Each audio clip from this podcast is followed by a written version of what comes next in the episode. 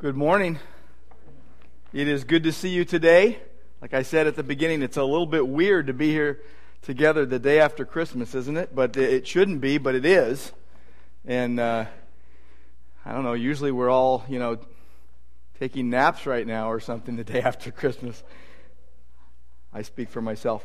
I love Christmas, and um, you know, I, you know, I notice at Christmas people are just a little bit kinder. You notice that? They're, they're a little bit kinder, and, and uh, you know, some of you are looking at me like, well, you didn't go to the store that I went to. Uh, granted. Um, but in general, people are just a little more kind and, and, and understanding and, and even forgiving. And um, it feels good, you know, and and it feels good to give presents, you know, see people's joy as they open a gift that you picked for them. It, it feels great to get a present, doesn't it? Because you're you're holding this thing and you're thinking, wow, you know, they spent all this money on me. No. Uh, and, and all this uh, wrapping paper. I think we should do without wrapping paper because it's just a waste. Um, but then there's the day after.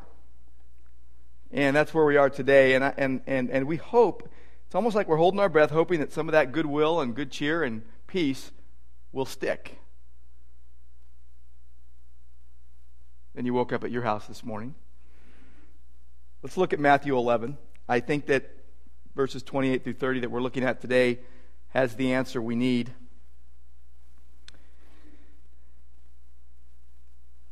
Please stand with me as we read God's word. Uh, I, I, said a couple weeks ago it's, it's hard to be a Christian in America at Christmas, and I think it's also hard to avoid a post Christmas letdown. And I, I really do believe that these verses hold the key Okay, these are the words of Jesus.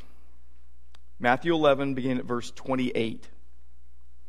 Come to me, all who labor and are heavy laden, and I will give you rest. Take my yoke upon you and learn from me, for I am gentle and lowly in heart, and you will find rest for your souls. For my yoke is easy, and my burden is light. Lord, we thank you for your word. We thank you for truth that reorients our souls to what is true and real and right and good. we thank you, Lord, that, that you use your word in our lives to change us.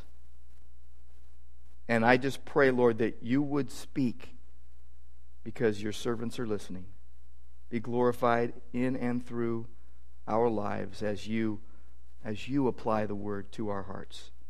And we thank you in Jesus name. Amen. So, it is hard to be a Christian in America at Christmas. We'll grant that, uh, but we can't use that as an excuse. Uh, I will say, though, it is hard to avoid a post Christmas letdown. And I'll just use a non Christmas example for you. When I was a kid, for several years in a row, we got to go to Disneyland once a year. That was a big deal for me growing up in Downey, just, you know, 20 miles from Disneyland. We didn't go there very often, but when I was a kid, for a while, we got to go to Disneyland once a year. And here's why. My dad was a Los Angeles policeman, and once a year they had a big uh, LAPD only party at Disneyland where, where only people connected to LAPD could go. And so once a year, my family would go. And since we were part of that LAPD only party, we got to go in with a, a ticket around our necks on a little string, and uh, we could go on any ride we wanted, as many times as we wanted. Now, for those of you that are younger than 48, you're looking at me like I'm crazy. That's you don't, first of all, you don't put something around your neck, and secondly, you just go in anyway. Not when I was growing up. When I was growing up, you had to buy a ticket book filled with A through E tickets, E being the best, and you had to give a separate ticket for every ride.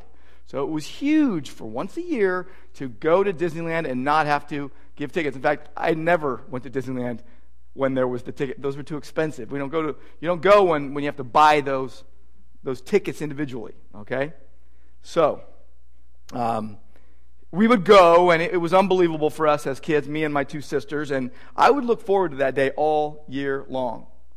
All year long. Now, I would also look forward to other days, my birthday, Christmas, and the LAPD, my dad's uh, uh, department, uh, his uh, station picnic that was at the police academy that was just huge for me as a kid. It was as many sodas as you wanted, as many burgers as you wanted, and all that.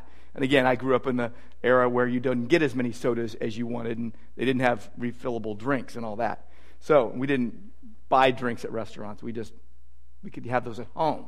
Okay, so uh, I would look forward to this day. But here's the thing: when it was over, there was always this letdown. My sisters and I would, once we got home, would argue a bit more. We would uh, we would be kind of on edge. Um, tempers would would flare quicker. And uh, because here's the, the deal we wanted every day to be Disneyland. We wanted every day to be that one day a year where uh, it was so amazing. And now, I never really thought about my parents in this mix, but they were probably just exhausted the day after uh, from taking us three kids all over the, the park. But I think it's the same way with Christmas in, in many ways. You are either today disappointed that it's not Christmas again, or you're exhausted from pulling it off. And we need rest. Matthew 11, 28 through 30 is an invitation to come to Jesus and experience rest. Some of you are like, I want some of that right now. Now, as we've gone through Matthew chapter 11, we've asked the question who is Jesus and what does he want for Christmas? And we have seen several things. This is the last week we're going to look at this question, but we've seen Jesus, the coming Messiah, that he wants people to listen to him so that they would understand who he is and become his true disciples. We have seen Jesus, the coming judge, who wants people to turn to him and escape the day of judgment. We have seen Jesus, the revealing Savior last week, who reveals God to us and wants us to humbly admit our need for Him so that we would come to know Him. Now, today, we see Jesus, the giving Lord. Jesus, the giving Lord. It's appropriate the day after we have given and received so many presents. Jesus is the giving Lord. And, and the point is this that He wants his children to come to him and to learn from him so that they would live forever with him. Now, you'll notice that, that all four weeks they've been somewhat interrelated, and if they weren't, there, something would be wrong. They're, they're interconnected. They're all a part of the same context of Matthew 11, and they're all angling towards who Jesus is and what he wants and, and in these verses we're going to look at today that reveal who Jesus is and what he wants, I, I want to uh, show you five interrelated truths that are, that are really embedded here. And, uh, and the first truth is this that there is a precise call of God. There is a, a precise call, and, and Jesus gives the call, and he says, Come to me. That's, that's the call. Now, what did Jesus mean when he said, Come to me? Now, because we'll say that to a lot of people come over here, and I'm going to give you instructions, or I'm going to tell you what I want to tell you, or I want to give you a hug, or whatever it is that we want to give to people when we ask them to come to us. What did Jesus mean when he said, Come to me?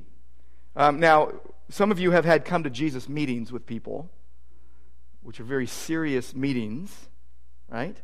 But seriously, there is a tie in here with John chapter 6. Go with me to John chapter 6. And I, I think that's going to help us to explain, it helps to explain what this means.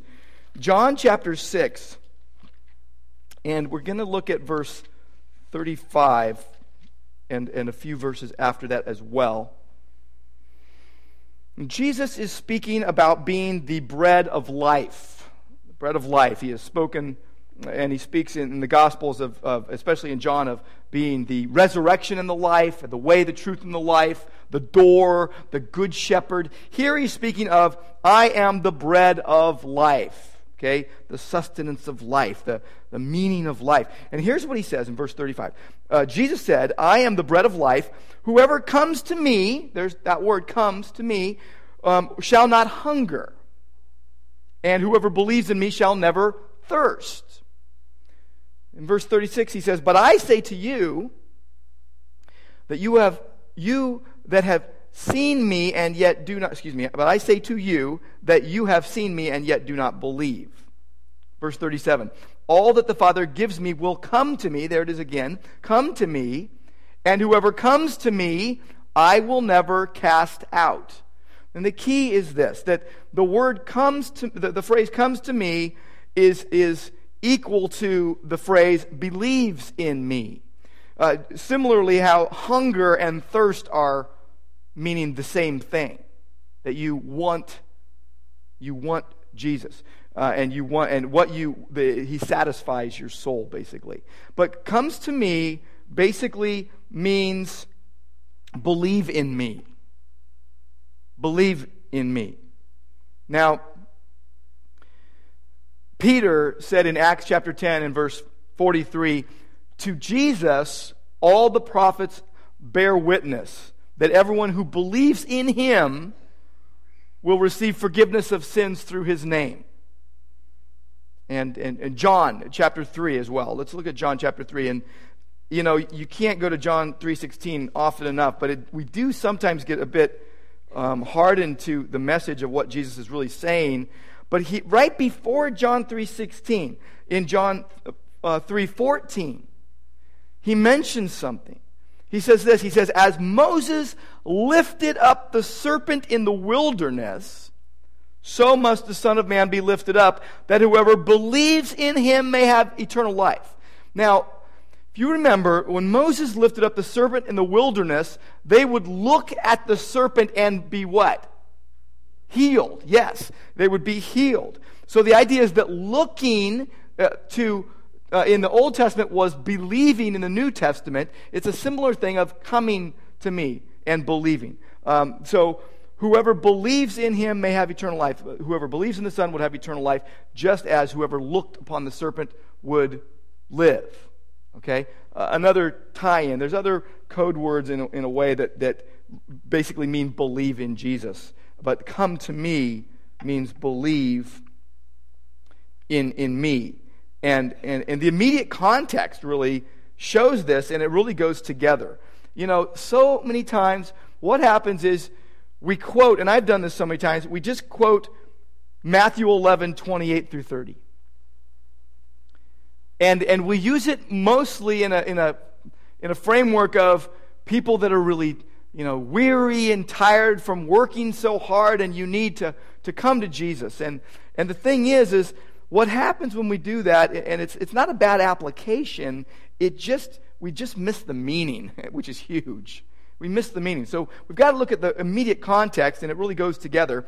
In verses 20 through 24, Jesus was speaking of those who had rebelled against him, that were going to receive judgment. And it was, it was already determined. And, and there was this increasing negative response to Jesus that reflected God's sovereign choices. And Jesus, we see, is, um, is God's unique agent in, in outworking those choices. In verse 25, we saw him say, Thank you, Father. Now, we usually thank people when, we usually thank God when people believe. And we say, Wow, thank you, Lord, that they, they've come to believe. Well, here, Jesus is thanking God when they weren't believing, which seems kind of weird to us. But Jesus was thankful even when they remained stubborn and rebellious to God. And the reason why is that God is sovereignly in control of all things. That's what Jesus is bringing out, that God reveals himself only to those whom he chooses. In verse 27, Jesus said, No one knows the Father except the Son, and anyone to whom the Son chooses to reveal him. I mentioned last week, some people will say, that doesn't fit my theology. I'm like, you need your theology to be biblical.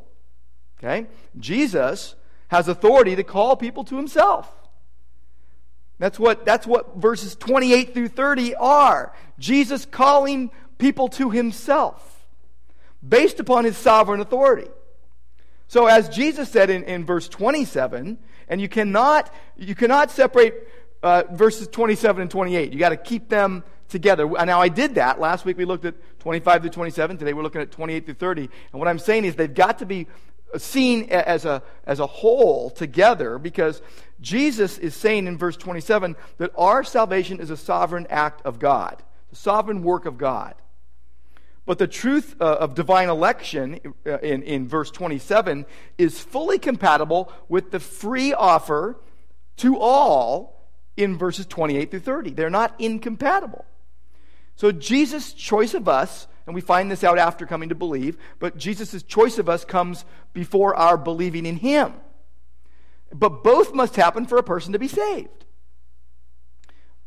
Now, God's sovereignty then in, in salvation goes hand in hand with the full and free offer of the gospel to all. Um, spoken so beautifully in verse 28 when Jesus says, simply, Come to me. Come to me.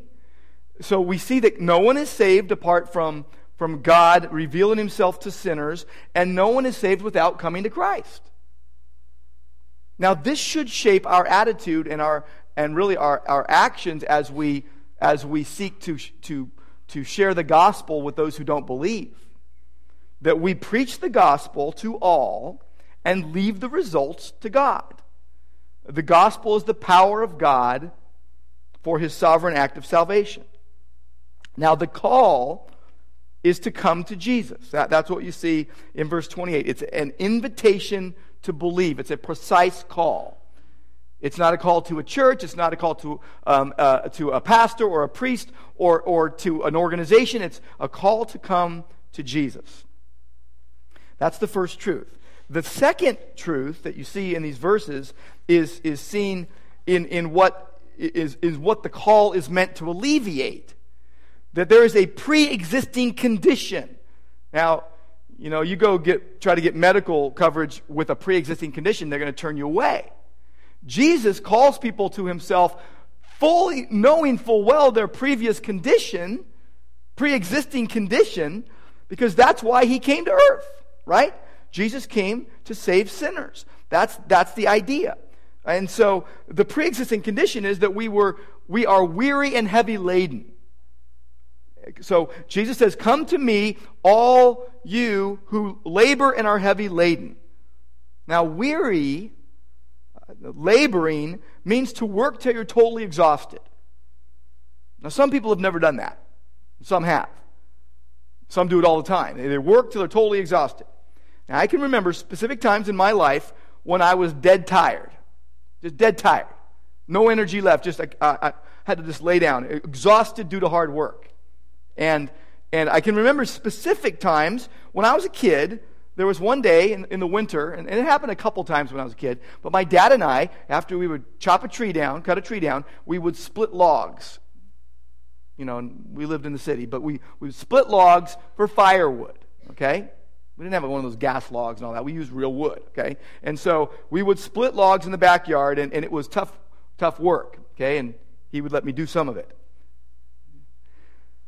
The other thing I remember as a kid is working with my dad at, at, at, these properties they had in Cudahy, where I first lived when I was a kid, and also at my grandfather's house in South Central.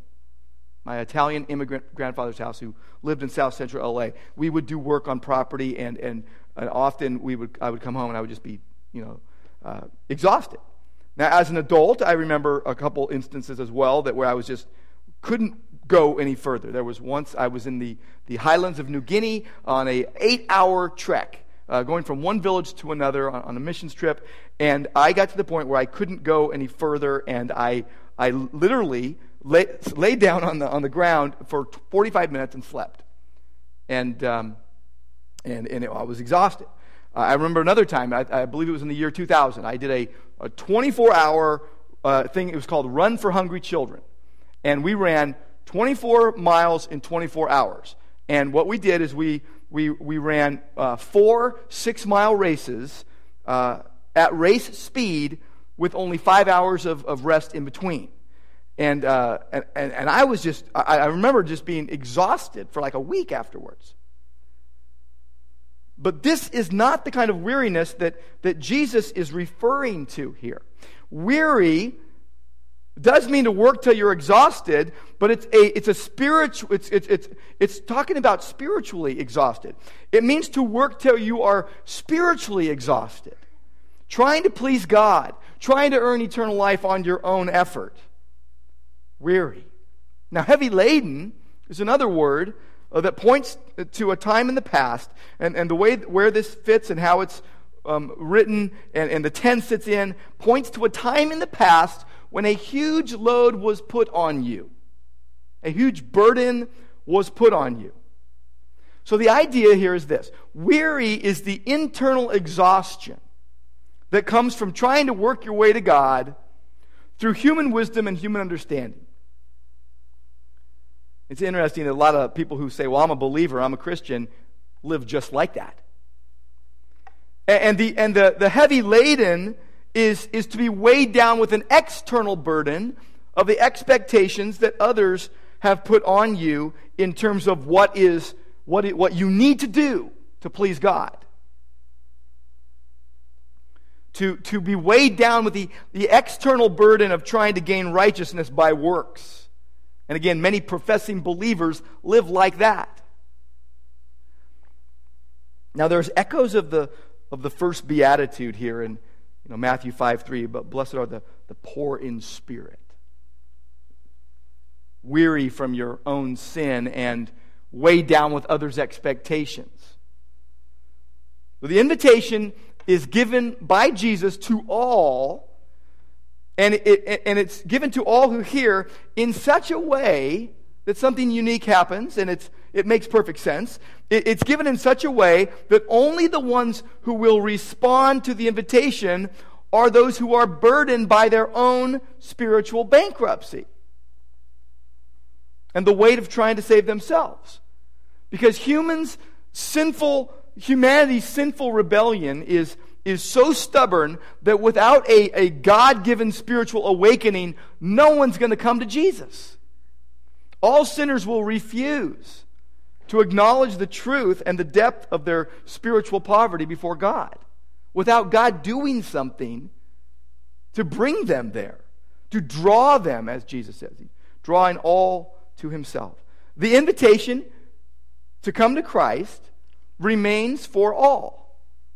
To this day, it's, it's given to all. But it requires the recognition that people can't come by exalting themselves, as, as you, you see back in, in verse 23, that, that it's the wise and understanding. No, it's not for them.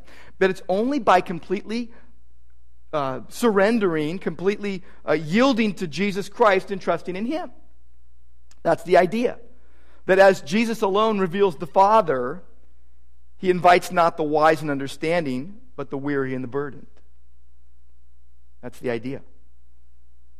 The Son reveals the Father not to enhance anyone's self sufficiency or prideful arrogance, not to reinforce enmity towards God, but to bring, as, as, as it says in verse 25, little children to know the Father, those who are humble. It's, he wants to introduce the heavy laden to eternal rest. It was like the angel said to, to, Joseph before Jesus was born that Jesus would save his people from their sins. Matthew 121. We know that all have sinned and fall short of the glory of God, Romans 3.23. All, so then all who are worn out from trying so hard and who recognize their spiritual need, the little children, spiritually speaking, will accept him and demonstrate that they've been chosen by God. The wise and the understanding, the wise and the learned, will reject his call and show that they were not chosen. The idea here is that there is this pre existing condition that the call is meant to alleviate, and it's the idea of being weary and heavy laden with sin. The third truth is this that just as obeying the, the precise uh, call alleviates the misery of sin, it leads to a promised certainty a promised certainty. Jesus is promising something to those who come to him. And, and I know some of us made an amazing discovery within the last 24 hours. We figured something out. And we may have realized it before, but with many things that God wants to teach us, we, we learn it and then we relearn it and then we learn it again. And we, we are process learners. And, and what we now know is this an amazing discovery that nothing that we received for Christmas in the way of presents can ever satisfy our souls. Nothing we could ever attain can satisfy our souls. No one but Jesus Christ, no one but the Lord Jesus Christ gives true joy and true contentment and, and, and true meaning in life. Only Jesus gives true rest. How many times do we think, if only I could get that? If only I could have that. If only, if only.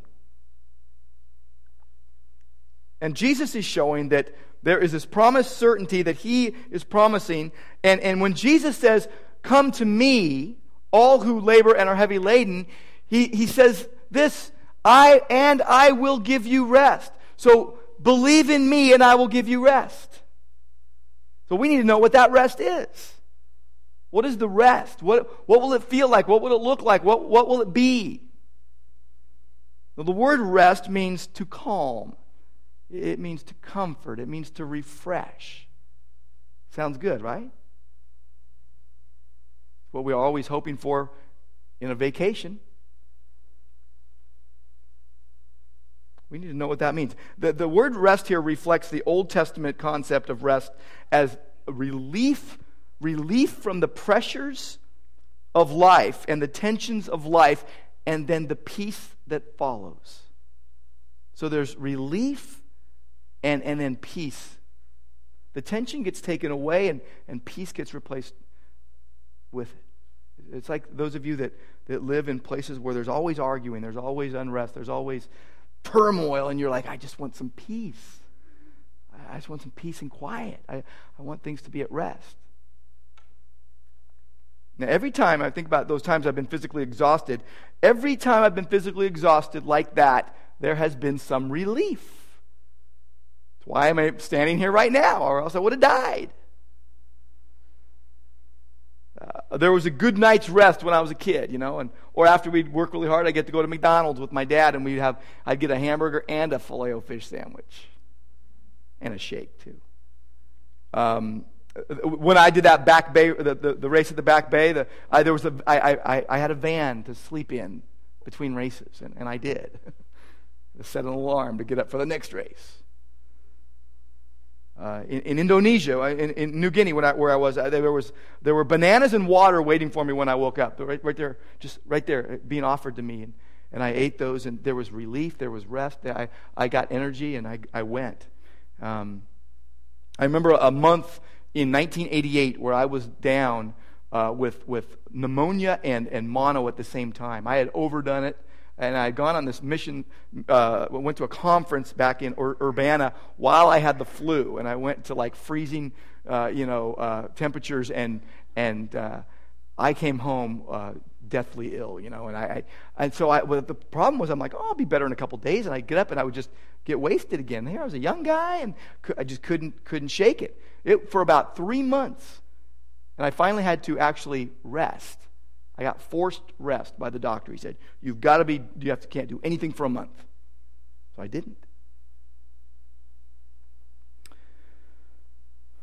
Rest was granted in every instance um, where there was need, and, and but what Jesus is referring to here, though, is, is more than that. It goes beyond that relief that we, that we feel. So, what is the rest that Jesus gives? What is it? What, it's something. There is a tie in here, uh, again, to, um, to John, especially John chapter 3 and, and, and verse 16. The idea that, you know, for God so loved the world that he gave, so he gave something. He, he gave his only begotten Son so that whoever would believe in him would not perish, but have what? Everlasting life. And the tie in here really is that the rest that he gives is eternal life. It, it is the, uh, the assurance of eternal life. And you're like, well, wait, I, I wanted something more than that. How could you want something more? That's the ultimate. That's the ultimate gift. The gift of Himself that gives true rest, that gives true peace, that gives true joy. If this was the first time we'd ever heard it, we'd be like, wow, I can't believe it. God did that for me? Wow. We're like, oh, I know that one already. Give me something else. Give me another answer. We just sang it a few minutes ago, saved to sin no more. As we were singing that, I'm thinking, saved to sin no more. Uh, not here on earth. you know, uh, uh, but someday in heaven. Saved to sin no more. As we sing, we have the hope of heaven. The, the, the hope of eternal life, though, it starts when we come to know Jesus.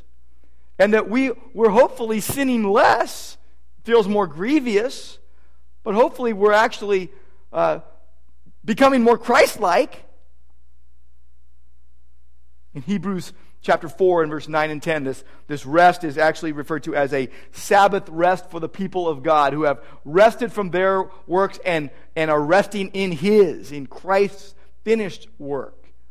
The whole idea is this eternal life that God gives, and, and then the peace with God that flows from it. As, Romans 5 1 says. Uh, Therefore, since we've been justified by faith, we have peace with God through our Lord Jesus Christ. We have this resulting peace that comes. It's an overriding peace. Think of the Jews. The Jews of Jesus' day struggled with a load, a burden of religious expectation that had been dumped on them, basically, laid upon their shoulders. And Jesus had words for their Messiah rejecting leaders. He said, Woe to you, blind guides of the blind. But to those under the burden, he's basically saying, Come, take the light burden of obedience under the covenant that I will seal with my own blood. And I'm going to give you the covenant reward of deep down, peaceful rest, eternal life, freedom from guilt, freedom from the power of sin, freedom from self striving. It's like Jesus is saying if you continue to carry the heavy burden of works oriented, self serving Pharisaism, you're never going to find rest. You got to lay it down. It's like Jesus is saying, You were designed to carry, you were designed by God to carry my load, not man's load. What did Jesus say to the scribes and the Pharisees? Even in Matthew 23, he says, You know, you, you put burdens on people and you don't even want to lift a finger to, to, to, to do those things. See, Jesus promises to give believers eternal rest, true rest. It starts now and continues on through eternity. Fourth truth Fourth truth, and it's as the precise call alleviates the misery caused by sin, uh, leading to a promised certainty, rest, eternal life, that comes with a prescribed commitment. Uh, he says, Take my yoke upon you and learn from me. Learn of me. A yoke was a handmade wooden frame used to join two animals together so they could work together. It, was used here in, in verse 29 as a metaphor to describe a, a person being subject to another. Yoke stood for submission to an occupation or to an obligation. For the Jews, a, a yoke was a common way to refer to the law. Uh, Acts 15 talks about uh, the yoke of legalism. Galatians 5:1 says, "Don't be subject again to a yoke of slavery, living under humanly impossible rules and regulations of the law." So Jesus' yoke, what is that? Jesus' yoke is commitment to Him. It's receiving and accepting His authoritative interpretation of God's truth. It's, it's, it's receiving His revelation of what the law truly intended, as Matthew 5 uh, showed us that that's what Jesus did. Being yoked to Christ means to rely upon Christ. It means to trust in Christ. It means to yield to Christ. It means to, to give Him your burdens. It means to accept the necessity of walking close with Him. He says, Take my yoke upon you and then learn of me. The rabbis, by the way, used uh, yoke also for school. Um, and uh, think about uh, if you're a student right now, you're, you're seeing school as a yoke, a burden that you're free from for a couple weeks now, right? You got to go back to. Uh, interestingly, the English word for school comes from the Greek word for leisure, skole. Uh, but anyway, taking Jesus' yoke means you're signing up for Jesus' school. Now, most teachers in those days sometimes were, were harsh and demanding. And, and, and, and Jesus here says, Take my yoke upon you and learn of me, for I am gentle and humble in heart. Now that was, that was crazy talk. That was crazy talk. Uh, that, he, Jesus describes himself as gentle and lowly in heart, especially lowly. Lowly was a bad word in those days. Lowly was a negative word. Lowly was, was a, a wrong word. You don't want to be that. And Jesus made it a good word. Philippians 2 tells us that, that he humbled himself by becoming obedient to the point of death, even death on a cross. Jesus put himself in a place that no one would put themselves in, that people want to get out of that place.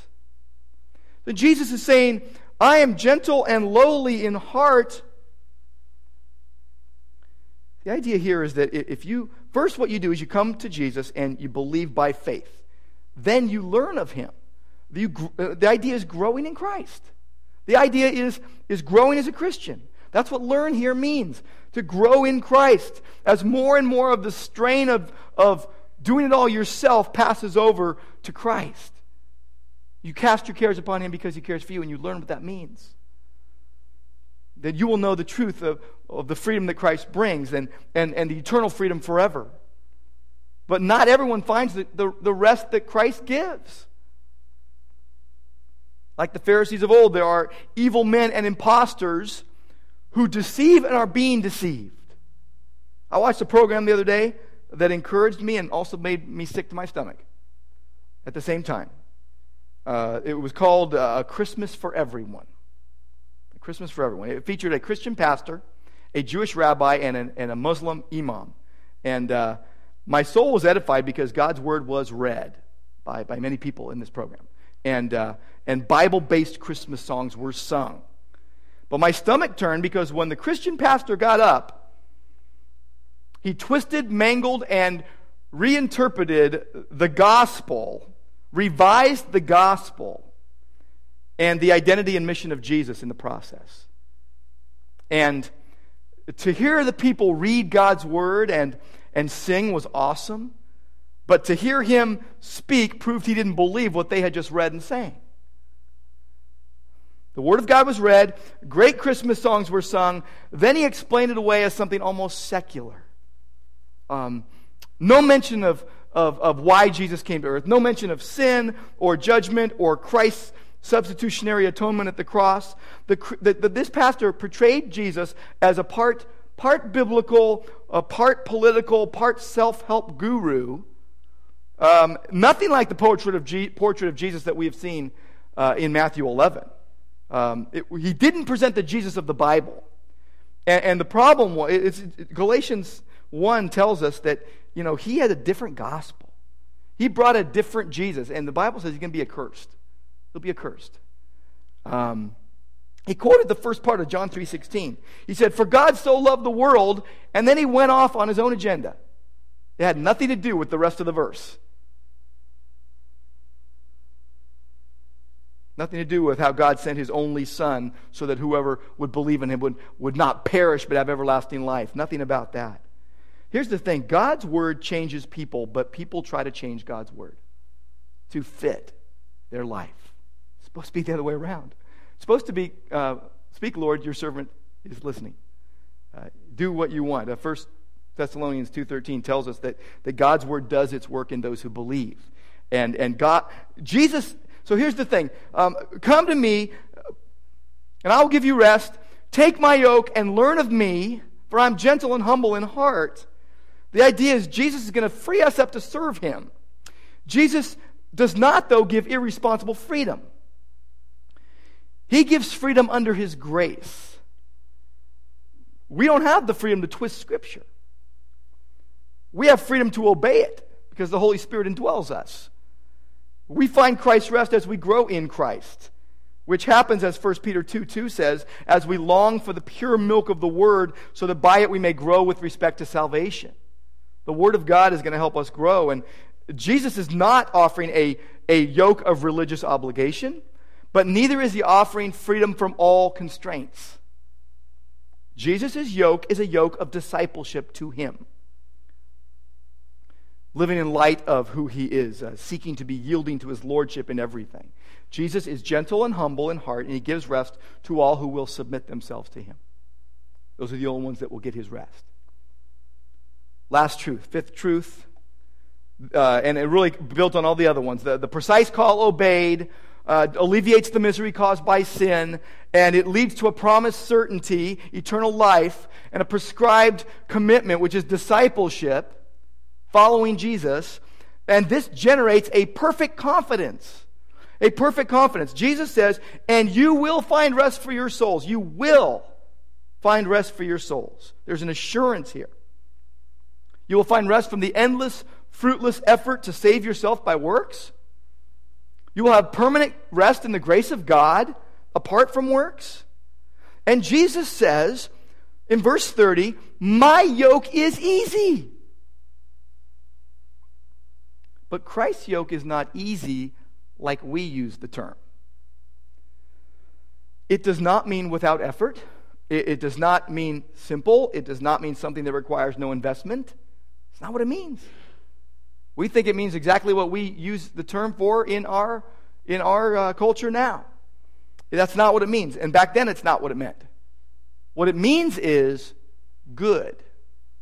My yoke is good, qualitatively good. And, and do you notice something here? That Christ's rest is both given and found. Jesus says, I will give you rest, verse 28. And verse 29 he says, You will find rest for your souls. So it is given in pardon, it is given in forgiveness. We who are enemies with God and against Him or, are, reconciled to God when we come to Him when we believe. But it is found in, in following Christ. It is found in the process of discipleship. It is found under His yoke and His burden as we learn of Him, as we grow in Christ. Jesus is referring to Jeremiah 6 16, by the way, when he says, You will find rest for your souls. It connects the blessing to a right covenant relationship with God. Jeremiah 6, it says this uh, This is what the Lord says Stand at the crossroads and see. Look, ask for the ancient paths. Ask where the good way is and walk in it. That's comparable to Jesus' light burden right there and you will find rest for your souls. That's Jesus' covenant promise. But, the, but that doesn't end. That's not where Jeremiah ends. It says, But you said, We will not walk in it. So it goes on to say, Hear, O Israel, I am bringing disaster on you. See, in Jeremiah 6, Jerusalem was experiencing disaster as a result of their unrepentant hearts, their, their lack of confession, their disobedience to God. That was the situation in which these words were spoken. And history was about to repeat itself. They needed to turn to God. So Christ's call to come to Him is meant to, to generate repentance and confession of sin. It is meant to alleviate our pre existing condition, weary and heavy laden due to sin which leads to that certainty, the rest that he will give, code for eternal life, and a commitment. Take my yoke upon you and learn of me. Be my disciple. Follow me. Abide in me. Grow in me, which generates confidence that, that you will find rest for your souls, that, that you will experience eternal rest now under the lordship of Christ and forever in his kingdom. If you haven't noticed, what Jesus is doing in these three verses is giving a gospel invitation. That's what he's doing. He is giving a gospel invitation to all people to come to him on his terms. Our website has the following words on it To all who are spiritually weary and seek rest, to all who mourn and long for comfort, to all who sin and need a Savior, to all who are strangers and want fellowship, to all who hunger and thirst after righteousness, and to whomever will come, this church opened wide its doors and offers welcome in the name of Jesus Christ. Now, if that is you today, you're in a really good place. A really good place. If you're not a believer, if you're not yet a believer, believe in the Lord Jesus Christ and you will be saved. That's what the Bible says. So call on his name, the name which is above every name. Christ's sacrifice on the cross, shedding his blood for you in your place, paid the debt for sin for all who will believe. So come to Jesus and find your rest in him. Find rest for your burdened soul. And, and let me remind you salvation is not through a church. Salvation is not through a ritual. It is not through a creed. It is not through a pastor. It is not through a priest. It is not through any human means. Only through Jesus Christ. To come to Jesus is to believe to the point of submitting yourself to his lordship, to yield to him, to believe and live. If you're not a believer, you need to do that today. Now, if you are a believer, there is something here for you very clearly to take my yoke upon you and learn of me. And maybe you've gotten a bit stagnated in, in your relationship with God, that your growth has been stunted from lack of, of hearing the word, or maybe you become spiritually fat and lazy. You've heard the word a lot, you're just not doing the word. And you're deceiving yourself as you take it in, but don't let it flow out in a relationship, in a living relationship with Jesus. The overflow. Worship team, uh, come on up. We got one more song. Um, let me just say this. This is a this is a sacred moment. Now, every time we meet, this is a sacred moment. There are always sacred moments in the presence of God. Every moment in the presence of God is a sacred moment. But this is a, a, a sacred moment right now that God has you in.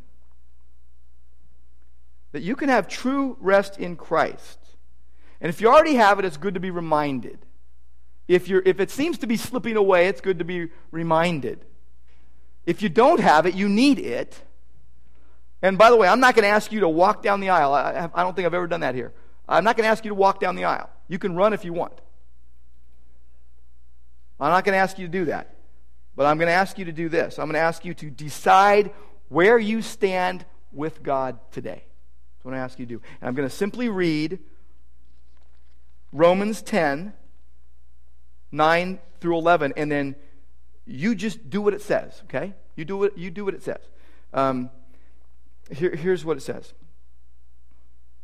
If you confess with your mouth that Jesus is Lord, and believe in your heart that God raised him from the dead, you will be saved. For with the heart one believes and is justified, and with the mouth one confesses and is saved. For the scripture says, everyone who believes in him will not be put to shame.